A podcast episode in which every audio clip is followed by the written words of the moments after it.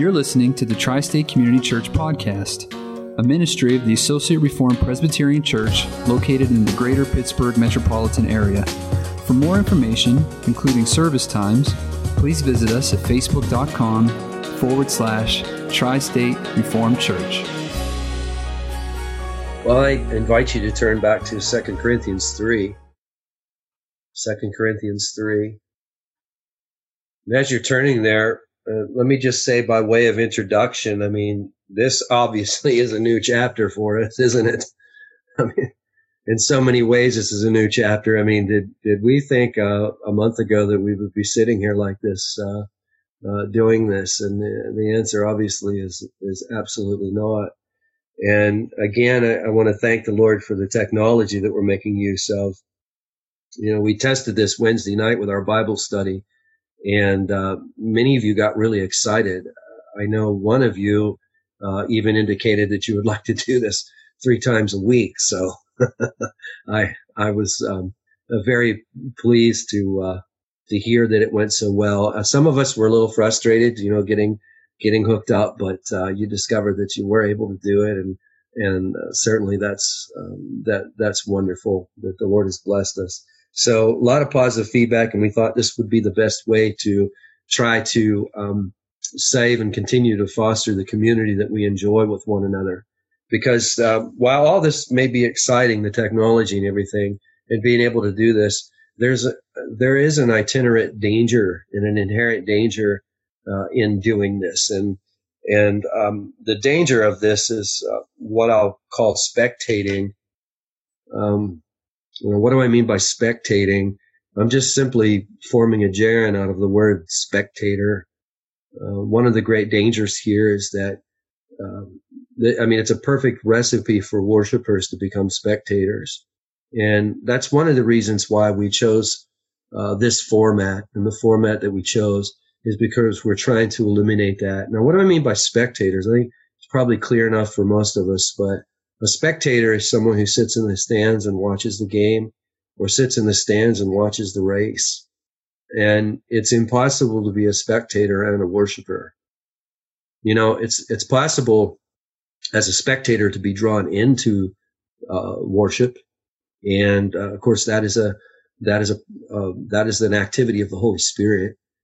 But as soon as he or she finds themselves uh, being drawn in to worship, he or she ceases to be a spectator and becomes a worshiper. Now, um, someone might be be thinking, okay, now why am I so concerned about that? Why am I making such a, big deal about that? Well, that's what that's what I take aim at this morning. That's that's that's the aim of this morning's message is to show uh, why. And in fact, in our text this morning, we're gonna we're gonna learn a lot about how the Lord transforms us into Christ likeness. And what I want to share with, with you this morning is not only how the Lord transforms us into Christ likeness, but also share with you the relationship of worship uh, to that transformation. So that's our goal this morning is not only how we're transformed into Christ likeness. How does God do that? Uh, we're going to look at that, but I also want to look at that in relation and relative uh, to um, to worship. How's worship relate to that? Now, if you look with me um, to Second Corinthians 3, I'm going to begin reading with verse 1, then we'll read through verse um, 18. We'll pray and we'll go ahead and start. In verse 1, we find these words Are we beginning to commend ourselves again? Or do we need, as some do, letters of recommendation to you or from you? You yourselves are our letter of recommendation written on our hearts to be known and read by all. And you show that you are a letter from Christ delivered by us, written not with ink, but with the Spirit of the living God, not on tablets of stone, but on tablets of human hearts. Such is the confidence that we have through Christ toward God. Not that we are sufficient in ourselves to claim anything is coming from us, but our sufficiency is from God, who has made us sufficient to be ministers of a new covenant not of the letter, but of the spirit. For the letter kills, but the spirit gives life.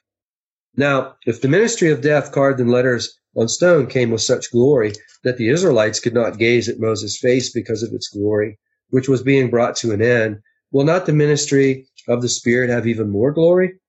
For if there was glory in the ministry of condemnation, the ministry of righteousness must far exceed it in glory. Indeed, in this case, what once had glory has come to have no glory at all because of the glory that surpassed it. For if what was being brought to an end came with glory, much more will what is permanent have glory. Since we have such a hope, we are very bold, not like Moses, who had put a veil over his face so that the Israelites might not gaze at the outcome of what was being brought to an end.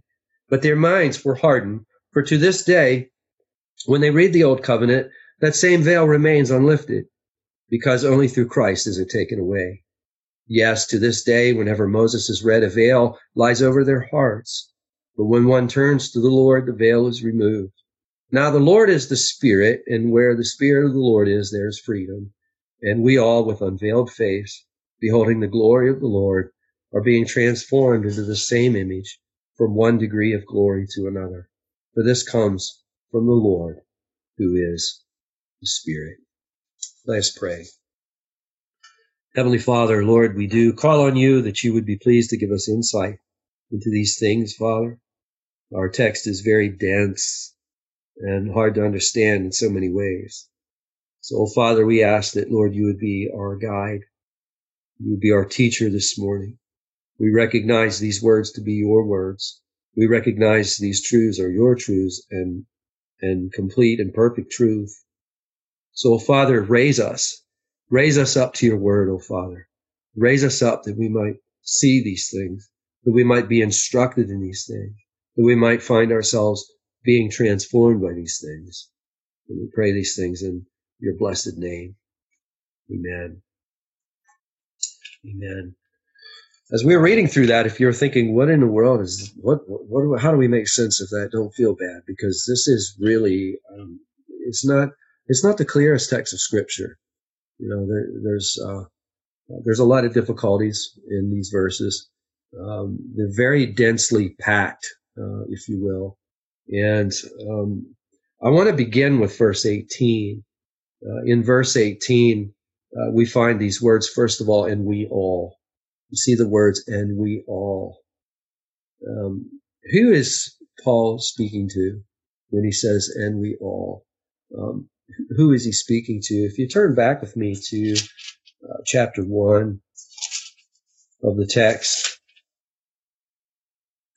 there we see these words uh, Paul.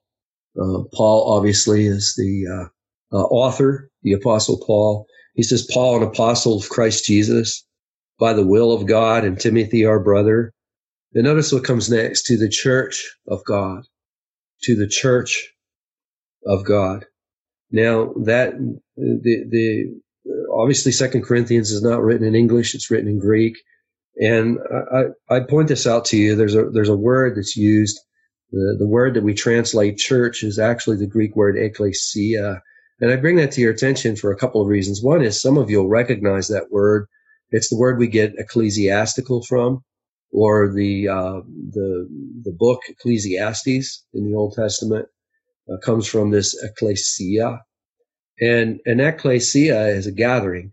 It's uh, it's a gathering. So uh, Paul is writing to the gathering, and notice that we have a phrase here, a prepositional phrase right after church. It's possessive. It's of God. So we have the gathering of God, or we could put it another way. It's the gathering that belongs to God. It is a gathering that God has pulled to himself. It's a gathering that God has drawn to himself. It is God's gathering uh, in Corinth. And with that gathering uh, is all of the saints who are in the whole of Achaia. Now, now notice that saints here, saints are believers. There are those who have been sanctified in Christ Jesus, who have been gathered to him, who have been brought into him. So Paul is writing uh, to those whom he has gathered uh, to himself. And the original audience is those in Corinth and Achaia. Uh, but of course, through them and through the Apostle Paul, through this, uh, this is uh, this is being addressed to all uh, who come to God in in saving faith. And if you go back to chapter three and verse eighteen again, you'll notice that there's a further qualification, and we all, with unveiled face. Now, unveiled face. What is what? unveiled face. What we might ask now, what is that all about? Well, that that'll bring us into the context. If you go back to chapter three, verse one, uh, where we began reading, uh, Paul starts out by saying, "Are we beginning to commend ourselves again, or do we need, as some do, letters of recommendation? Letters of recommendation to you or from you? Uh, you yourselves are our letter of recommendation. Now, what's going on with that? Now, there is a complex, a really complicated history behind this. And I, I, was wrestling for the last couple of days how to maybe put this into a, a um, um, you know, kind of a shortened version because if I go through the whole thing, it's going to tax our minds and we're not going to be able to, our minds aren't going to be quite as sensitive and attuned to the point that I want to make this morning. If we were going to be doing a verse by verse study of first and second Corinthians, then I, I would do this slowly over time and begin to unravel the complex history that's here. Uh, let me just say this for this morning that the the the uh, apostleship of Paul is being challenged by a number of opponents, and Paul is defending his apostleship, and that's why he's saying, "Listen, do we need do we need letters of credentials here? Do we need letters of recommendation here?" He goes on and he says in verse two, "You're our letter of recommendation."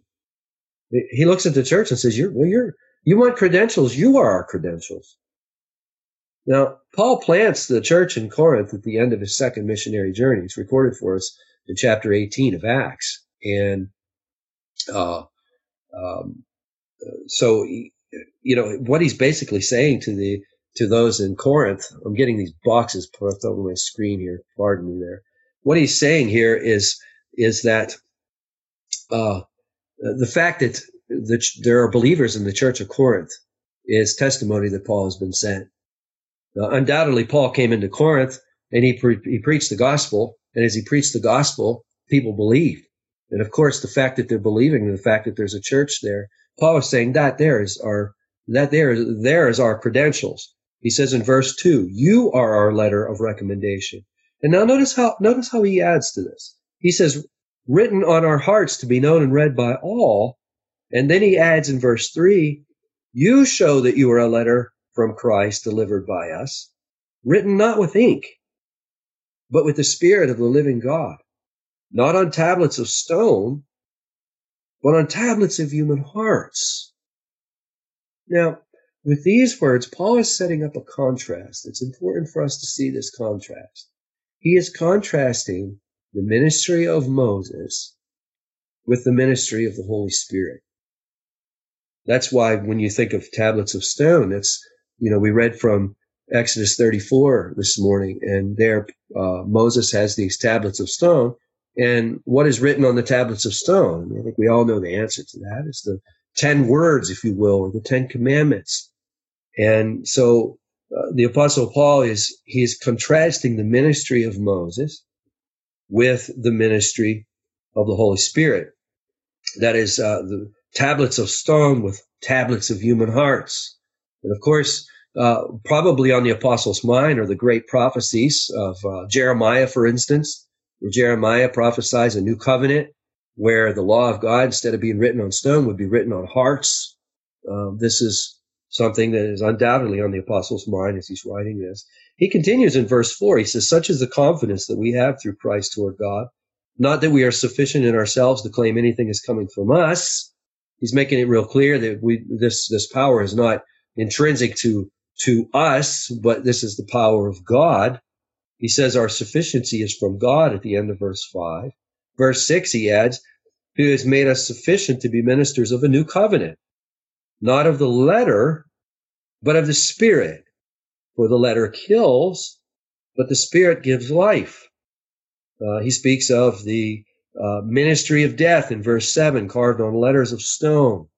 Now, again, what he's contrasting here is one aspect of the ministry of Moses with the ministry of the Holy Spirit. Now, I, I must stop right here because this is a stumbling stone for so many people. Because we read through this and we say, okay, the letter kills.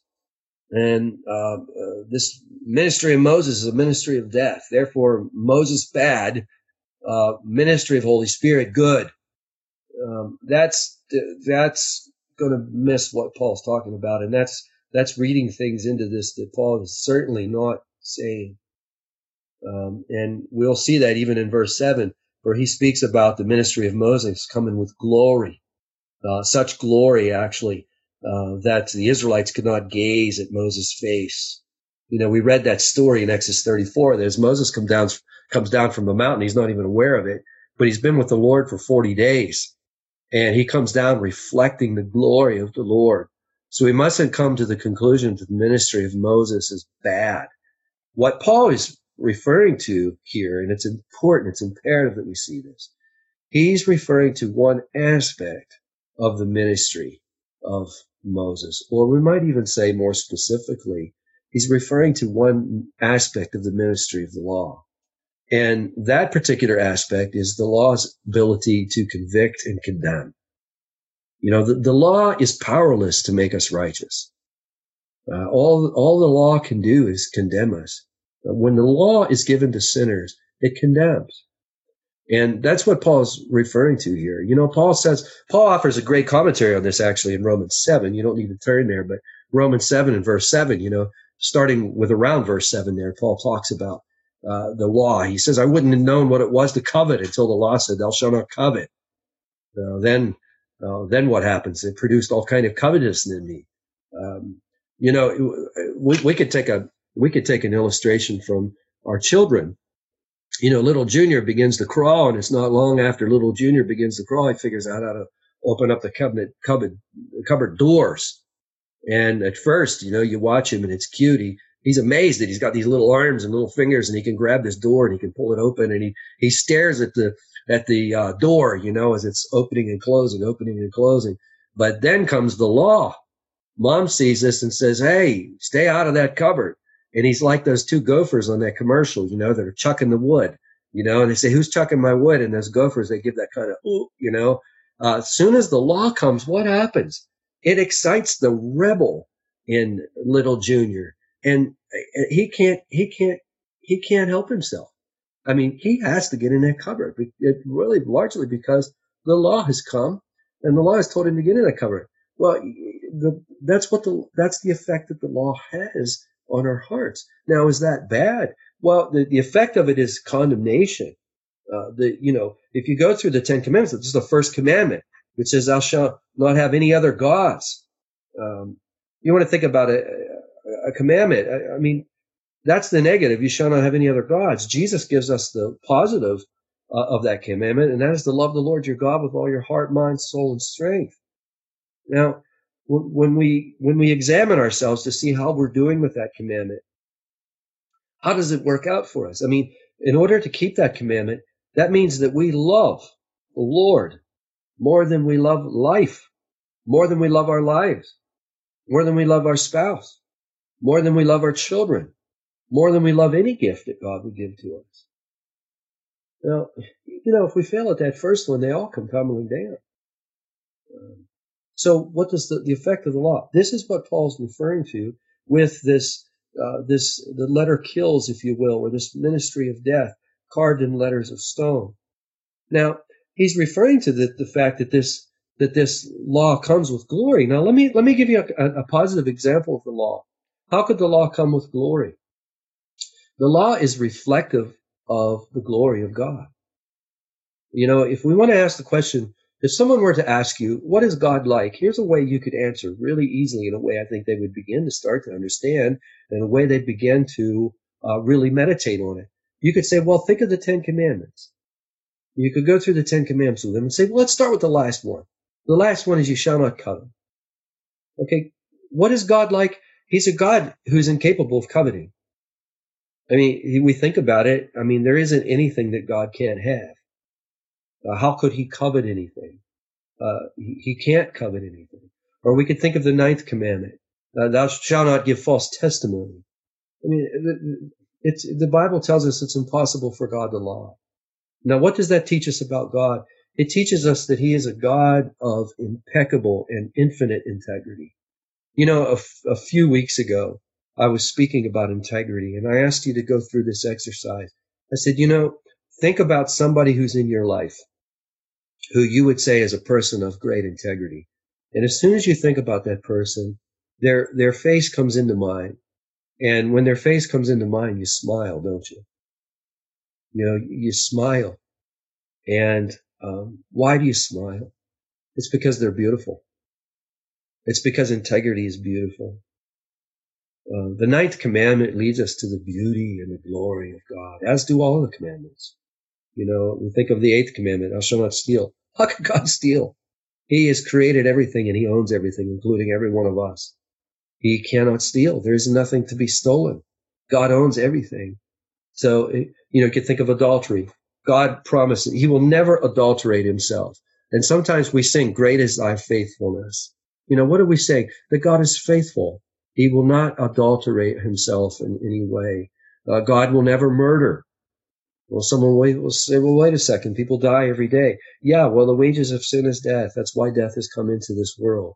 That's why we're gathered here this morning. One of the effects of the fall of mankind is a curse upon creation. And now we've got viruses, you know, we've got, we've got plagues, we've got epidemics, we've got pestilence as we were looking at last week.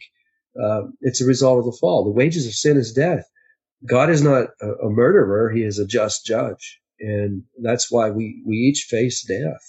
And so we can continue to go right down the commandments and positively the commandments reveal the glory and the splendor and the majesty uh, of Almighty God. So this ministry of Moses, it comes with great, great glory. In verse seven of our text, we're told it comes with such glory that the Israelites cannot even gaze at Moses' face because of its glory. Um, and he, he goes, uh, Paul continues to develop this in a couple of different ways. He says uh, that uh, will not the ministry of the Spirit have even more glory?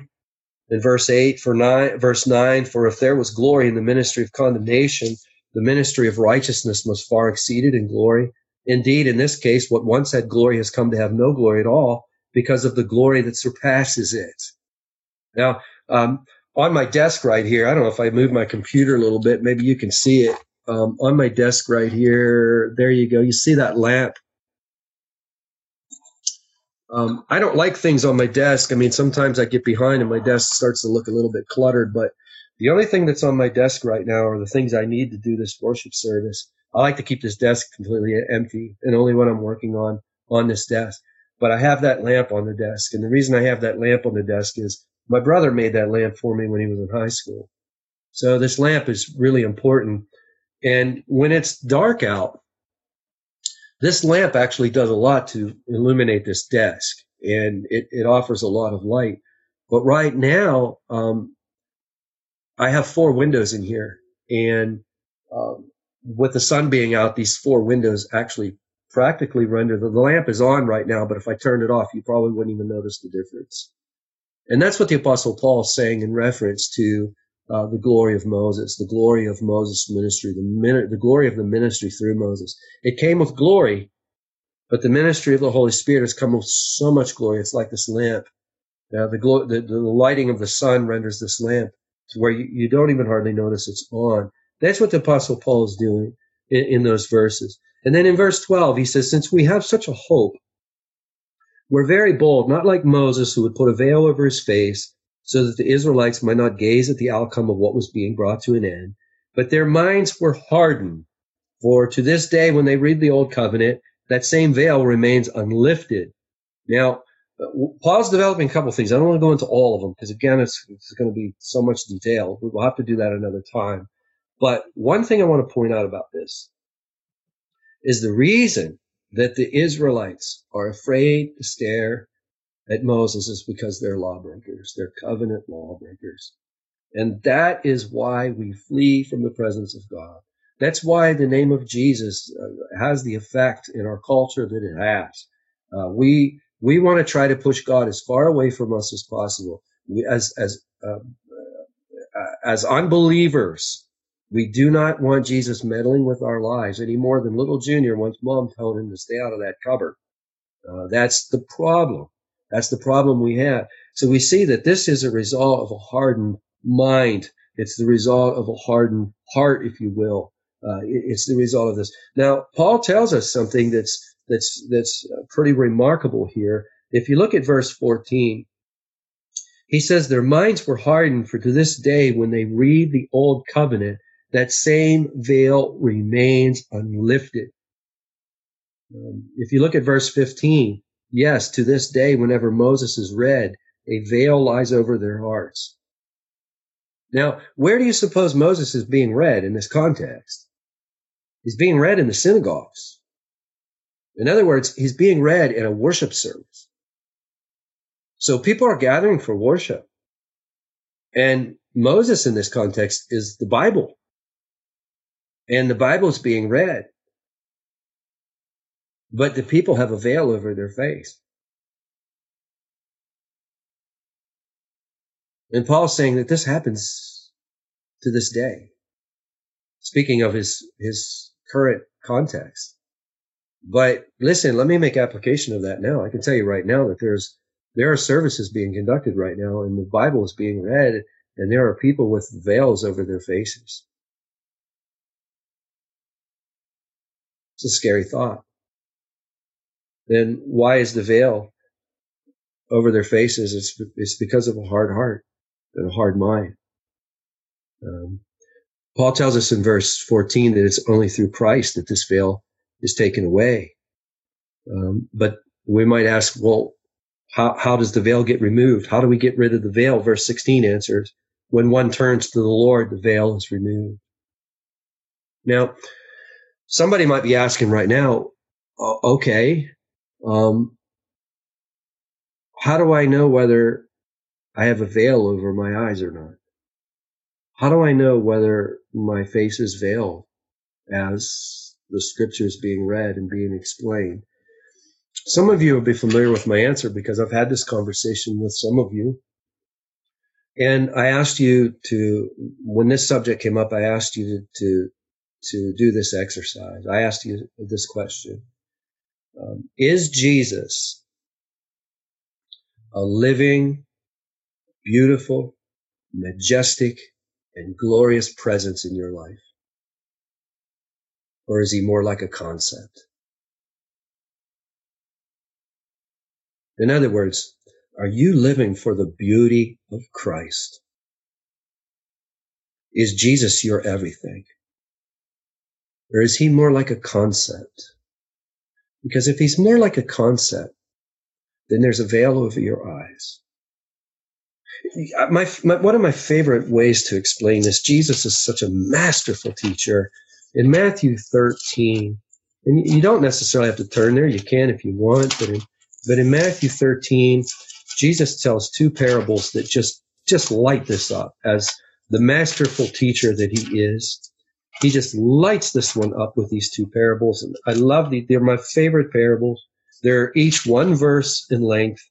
In Matthew 13 and verse 44, Jesus says the kingdom of heaven is like treasure hidden in a field. Like treasure hidden in a field, which a man found and covered up. And then in his joy, he goes and sells all that he has and buys that field. Now you see, that treasure is no concept to this man. That treasure is everything to him. He has to have that treasure. What's most important to him is that treasure. He joyfully, in his joy, he sells everything he has that he might have that treasure. In other words, he is unwilling to let anything get in the way between him and this treasure, regardless of what it is. Jesus uh, tells a second parable in verse 45. He says, again, the kingdom of heaven is like a merchant in search of fine pearls, who on finding one pearl of great value went and sold all that he had and brought it. Now that's not something a person whose eyes are veiled is going to do. If, if our eyes are veiled, we're going, we, and listen, all right, we, we can believe that Jesus walked the earth 2000 years ago we can believe that Jesus is God in the flesh. We can believe that he died on the cross. We can believe that he was raised on the third day. We can believe that he's reigning at the right hand of God the Father right now in absolute, um, absolute authority because the devil and his demons believe all that stuff. But if there's a veil over our eyes, it's going to have no changing, uh, life transforming effect on our lives. We're going to believe that very similar to the way we believe George Washington was the first president. I mean, I've heard some people say, I don't believe Washington was the first president. I believe it's some kind of conspiracy. People, oh, you know, I say that as a joke. I think all of us believe that George Washington was the first president of the United States, but, but that hasn't, that's not a life changing fact. But when the veil is removed from your eyes and you behold Jesus in his glory, that is a life transforming thing. And that takes us back to chapter 3 and verse 18. Notice what Paul is saying here in chapter 3, 2 Corinthians 3, verse 18. He says, And we all with unveiled face, beholding the glory of the Lord. The beholding the glory of the Lord because the veil has been removed. And we don't see perfectly. We see as a glass dimly, but we see the glory of God. Now, someone might be putting themselves through this diagnostic, will, and they say, well, you know what? I, am going to confess that, and it's kind of scary. This is kind of scaring me because I'm going to confess that, yeah, Jesus does seem more like a concept than he does a living, beautiful, majestic splendor uh, presence in my life. What do I do if that's the case? What do I do if Jesus is just a concept? Paul answers the question. Paul answers the question in Romans 10. He says that faith comes from hearing and hearing the word of Christ. Moses, in our context, we could, we could look at Moses and take a leaf out of his book. Moses says in Exodus 33, in the context of the passage that we read this morning, he says, Oh Lord, show me your glory. And the Lord is pleased to show him his glory. And that happens in the beginning parts of chapter 34 of Exodus. And we have a promise, and you can write this down. Jesus promises that all who come to him, in fact, he says, All the Father who gives me will come to me, and all who come to me, I will in no wise cast out. That's John 6 and verse 37. There's a promise. Now, someone will say, Well, how do I know if the Father has given me to Jesus? Well, if you're coming to him, you can know that the Father is giving you to Jesus. If I share this stuff to 10 people and nine people say, No, thank you, Rick, um, uh, don't give me your religion. But then the tenth person says, you know what? This is curious. Can you tell me more? Well, that person, that person there is uh, very possibly one whom the Father has given to Christ. And Jesus will not turn that person away. So if we're hearing this and we're saying, you know what? I wonder if the veil is, I wonder if the veil is still in my eyes. Faith comes from hearing. You're hearing the word of Christ right now.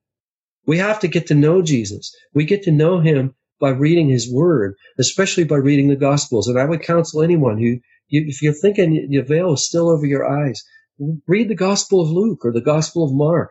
Uh, read the gospel of John. Uh, read Genesis. We've just completed a, a study almost of an entire book of Genesis. There's many sermons to listen to. Uh, begin to saturate yourself in the Word of God because faith comes from uh, from hearing. Now, I'm spending a lot of time on this because what I'm about to share now will not make any difference if the veil is still over your eyes. I promise to show how uh, the Lord makes us into uh, Christ likeness. And if you go back to chapter 3, verse 18, you'll see this. Notice Paul writes, And we all, with unveiled face, beholding the glory of the Lord, are being transformed into the same image now, this word transformed is such a cool word. It's the word that we get the English word metamorphosis from. I've always thought metamorphosis is a cool word. All the way back when I was watching The Hulk, you know, I, I, you know, some of us remember The Hulk. You know, Bill Bixby has this metamorphosis. He turns into this big green guy who's from Lou Ferrigno. And sorry about that. I probably shouldn't even have brought that up. But, um, but this metamorphosis, you know, this metamorphosis, this transformation. Uh, notice what Paul is saying beholding the glory of the Lord, we're being transformed into the same image. What image? The image of Christ.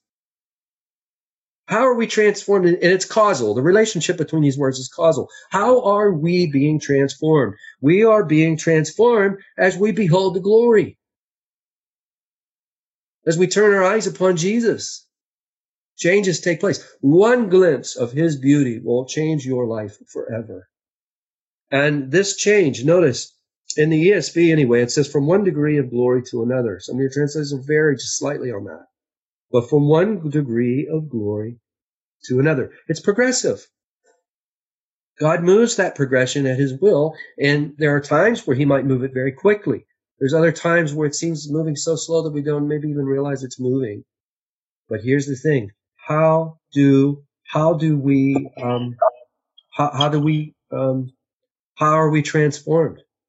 Uh, we are transformed as we behold the glory of the Lord. That's why it's so important.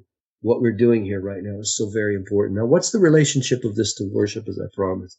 Worship is the response. It's the human response of beholding the glory of the Lord. See, a spectator can't do this. A spectator is watching this go on from the outside. But as the Holy Spirit draws the spectator into worship and the veil is removed and we begin to see the glory of Lord, then the spectator becomes a worshiper. And as we become a worshiper, we are being transformed from one degree of glory to another. Does that make sense? Is that exciting or what? And that's why over the last, I don't know how long, I, I'm like, we could uplift. Listen, I could just preach this sermon to a camera and, and Donald could, you know, he could play and, and sing into a camera and we could pray into a camera and, and we could upload that and we could send that off. But what I was scared to death is that we would become spectators for the next, I don't know how long, two months, three months. That will have a great adverse effect, a aversive effect on our walk with the Lord. But many of us don't realize how important worship is. And you don't realize how important, worship is until you, until you're not engaged in it. I can guarantee once you quit engaging yourself in corporate worship like this, um, you will, you will, the effects will be immediate. They will be immediate. This is God's design. How does he make us like this? Listen, in our private study, for sure, we can behold the glory of God and we can grow to a degree but without a commitment to a, the body of Christ, to a local ministry, to a local fellowship, your growth will be horribly stunted. It will only go to a certain part, to a certain place. And there are so many things that you will never be able to accomplish uh, alone as uh, an isolated individual. So this is so very, very important. It's important that we're not spectators. And I have a, a bit of application here that, that I would like to, uh, to add um, given the importance of this of this worship and having uh, explained uh, carefully explained the dynamic of this worship, I, I want to uh, throw this out. I mean, we need to prepare. I mean, we need to be preparing our hearts for worship. Someone will say, well, when should we prepare our hearts for worship? I suggest Wednesday night after Bible study is over that we begin doing that, but certainly Saturday uh, that we begin Friday, Saturday, we begin to prepare our hearts for worship. Why? Well, because of this dynamic that goes on in worship. As we come together, the Lord meets with us in a way that he doesn't meet with us for the rest of the week. I mean, he will meet with us and he can meet with us very powerfully. And I'm not discounting these, these, uh, these, these very important, uh, personal moments that we have where it's just between us and God. And those are wonderful. But his design is to gather us together. We are the gathered. We are the, we are the gathered ones. We are the gathered of God in the tri-state area, if you will, just as the original audience of Corinthians were the gathered of God in Corinth and Achaia. We are the gathered assembly. Why does God want to gather his assembly? So he can meet with us, so that we can behold his glory, so that the Holy Spirit can transform us into the likeness of Christ and we respond in worship. That's what God is up to. And that's why it's so important that we look forward to this. We first have to understand what it is, but then let us prepare our hearts. I mean, we gather, we gather here uh, for this worship dynamic. Now, um, you know, one of the things I was going to I was going to suggest this morning is you'll notice I'm I'm dressed this morning just like I would have been dressed if we were uh, if we were meeting at the building that we're normally meeting at. And the reason for that is going through the pattern. And I see many of you are, you're, you're dressed exactly like you were if you were in worship. And, and that's an important thing. I, I, I you know, I haven't said anything about dress code in 12 years. Uh, but this morning I want to say a couple of things. It's important that we go through that. As we're separated like this, what that's doing is that's reminding us, listen, we're getting ready for worship. We're getting ready to meet with the Lord. And actually, the way we dress is a theological statement. The way we dress is a theological statement. Whenever you start talking about dress code, there's such a risk of offending people. And I certainly don't want to offend anyone. But Well, how we dress actually says multitudes about ourselves. You know, if you if you go to 7-Eleven or you go to Walmart or something, you just watch the way people uh, are dressed. It says a lot, actually. Uh, for instance, if someone works for a company, they might have a uniform on. Um, and the uniform might have a company logo, and we can kind of just by looking at how they're dressed, we get a good idea of what they do and what their vocation is. Or if someone comes in, you know, uh, you, you, know, uh, someone who works on a farm and everything, they, they, they might have certain boots on and uh, they may be wearing overalls, you know. Uh, we just learn so much about people by the way they dress. The way we dress as we approach worship is going to be very reflective of our understanding of the holiness of God and who God is. You know, unfortunately, it was a pattern that was set, you know, probably back in the 90s, maybe even the 80s, I don't recall, but uh, where it became hip to kind of just worship God in a, you know, in a, a Hawaiian shirt with um, shorts and flip flops, you know. Um, that, that's, um, I hope we're all beyond that um, passing phase. Um, so, and again, I don't want to offend anybody, but um, and I don't want to set these requirements, and I don't want to give anybody the impression that we put our religion on with our Sunday clothes. You all know me better than that. You know better than that. You know I'm not saying anything like that. Also, you know the last thing I'd want to do is offend anybody. We reach in our cupboard. If we don't, we don't have much to wear. You reach in the cupboard and you find the best thing you have and you put it on. And that's that's reflective of where our heart is. You know, someone might say, well, you know, it doesn't matter how you dress. It matters where your heart is. Well, guess listen, where your heart is is going to dictate how you dress. So it's it's it's it, but but for today, the, the, the point I want to make this morning is going through that motion, especially uh, you know I see kids and some of these screens. This is telling the children, listen, okay, we're not you know we're, worshiping right now. What we're doing is worshiping, and they can ask questions. Why do we got to get all dressed up and we're not going to the building? You could, it's a teaching vehicle where you can say to your kids, you can say, well, listen, the reason the reason we're doing this is because well, this is how God makes us like Christ we're all going to come together and God is going, we're going to behold God's glory. And as we behold God's glory, He's going to transform us into Christ likeness and we're going to respond to Him in worship. And this is really a big deal. This is a great thing. There is no job interview. There is no appointment on our calendar that's more important than this. So that is why, uh, that's why we're going through these motions. So I hope I'm not being misunderstood here. I certainly don't want to offend anybody or hurt anyone's feelings. Um, the second point that I want to make, the first is we want to remember this worship dynamic. The second point that I want to make is that we call on the Lord to set our minds on Him. Um, man, there, there's so many things that we got to deal with. You know, some of us, some of us might be wondering, you know, how, how's all this going to work out? What's going to happen to our companies and our businesses and what have you? And uh, but but worldly concerns they dim our affections, they they crowd our attention, they dull our senses. And um, I, I, can tell all of you, I've been praying for you that the Lord would would would, and I like to use song lyrics sometimes when I pray, that He would tune your hearts to praise Him. That's one way of saying this. I, I pray that the Lord would set your minds and your emotions free. I pray that the Lord will open up your minds, set your set the worldly concerns aside for today that we may behold his glory. Why is that so important to me? Because I want to see you continue to grow in grace. You are growing so wonderfully.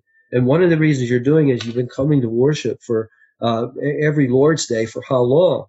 And it might not seem like uh, that growth is taking place, but trust me, trust me, I see it all over you and it's happening. And this is an opportunity where uh, we can we can really grow uh, through this. But it's also it also has its dangers. Uh, so we want to be just aware uh, of the dangers. The third thing I would say, uh, in, in this, there's no order to these. I might, I might have, should have said this first is we repent of our sins. Uh, sin obviously is a barrier. And I could have said that first, but I don't have these in any special order. Uh, but of course we want to repent, repent of our sins. Sin separates us from God. Now, sin is the reason the Israelites wanted Moses to cover their face or cover his face.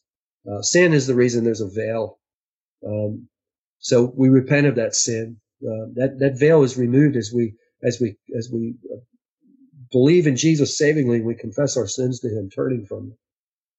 The last thing that I will say and leave you with this is uh, we re- we prepare so that we are available. We prepare on Friday or Saturday, or it might be that we have to prepare all week, depending on how busy our schedule is. We prepare so we are available. Um, I'll give you an example from my life. When uh, when I was going to seminary, I think probably the most busiest time of my life was the last year and a half of seminary. Um, at that time, uh, I was traveling all the way to the other side of Pittsburgh pretty regularly, uh, four days a week, and I was um, I was working two part time jobs, which amounted to uh, a full time employment, and I was going to seminary.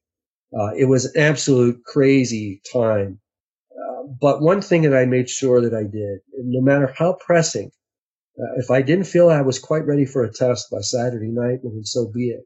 Those school books and that work got put away uh, so that I was available on the Lord's day. Um, we have to make ourselves available and we just trust in the Lord. There's no schoolwork being done on the Lord's day. You make yourself available. See, we have to plan for that. Uh, we have to plan for that or the tyranny of the urgent will step in and we'll find it. It's, it's just crowding the day with these activities. Like God has given us the Lord's day so that we can do just that. He's given us the Lord's day so we can behold his glory. It's a gift to us to behold his glory. I realize some of us have to work on the Lord's day. We, there's not much we can do about that. But if you can get another job, do it. You know, the wor- worship, you know, worship is the most important thing we do. It's the most important thing that you're going to do in this life and certainly in the life to come. Uh, we have to understand that. So what we do on Saturday will have a great effect on what we do Sunday. And, furthermore, what we do on Saturday will affect how we do it on Sunday. So hopefully those things uh, are making sense. Um, so we see the worship dynamic. We see how we're being transformed into Christ likeness. We see the uh, relationship of worship to beholding God's glory. And with those words, let us pray, shall we? Heavenly Father, we so thank you. And we so praise you, Father, that you have revealed to us your designs and your designs to make us like Christ. And oh, Father, we so thank you that, Lord, you, You make us like Christ by showing us yourself, by pulling the veil off of our eyes, and by enabling us to uh, to see you and to behold you, which elicits the response of worship. So, in in many ways, worship becomes such an important part. Uh, worship being the byproduct of beholding you, we can see that worship, so much transformation takes place uh, through worship uh, worship being a response to the beholding. And oh, Father, we recognize that we see you. We see you in your word. And Father, that's why we read so much scripture on the Lord's day. That's why we study the scriptures on Wednesday. That's why we study your word throughout the week. And Father, we see your, your word and the songs that we sing. That's why we sing psalms. It's your word. That's why many of the lyrics we sang uh, this morning, Father, they're scriptural. They're right out of the word of God so that we can behold your glory as we sing back to you in response of worship. And oh, Father, I pray for everybody who is here this morning, Father. If there's anyone who has a veil over their eyes, remove that veil, oh Father. Cause them to behold your glory. And maybe there's someone here who's curious about that. They're just saying, well, what is up with this? Father, lead them, draw them, draw them by way of your Holy Spirit, that they will seek you. And like Jacob, they will not let you go until you bless them. O Lord. We have your promise that you will not turn anyone away who comes to you. And oh Father, pull the veil from our eyes that we may behold you and behold you ever more clearly, that we may grow in Christ's likeness and respond in worship, O Father. And we thank you, O Father, for all these things. Amen and amen.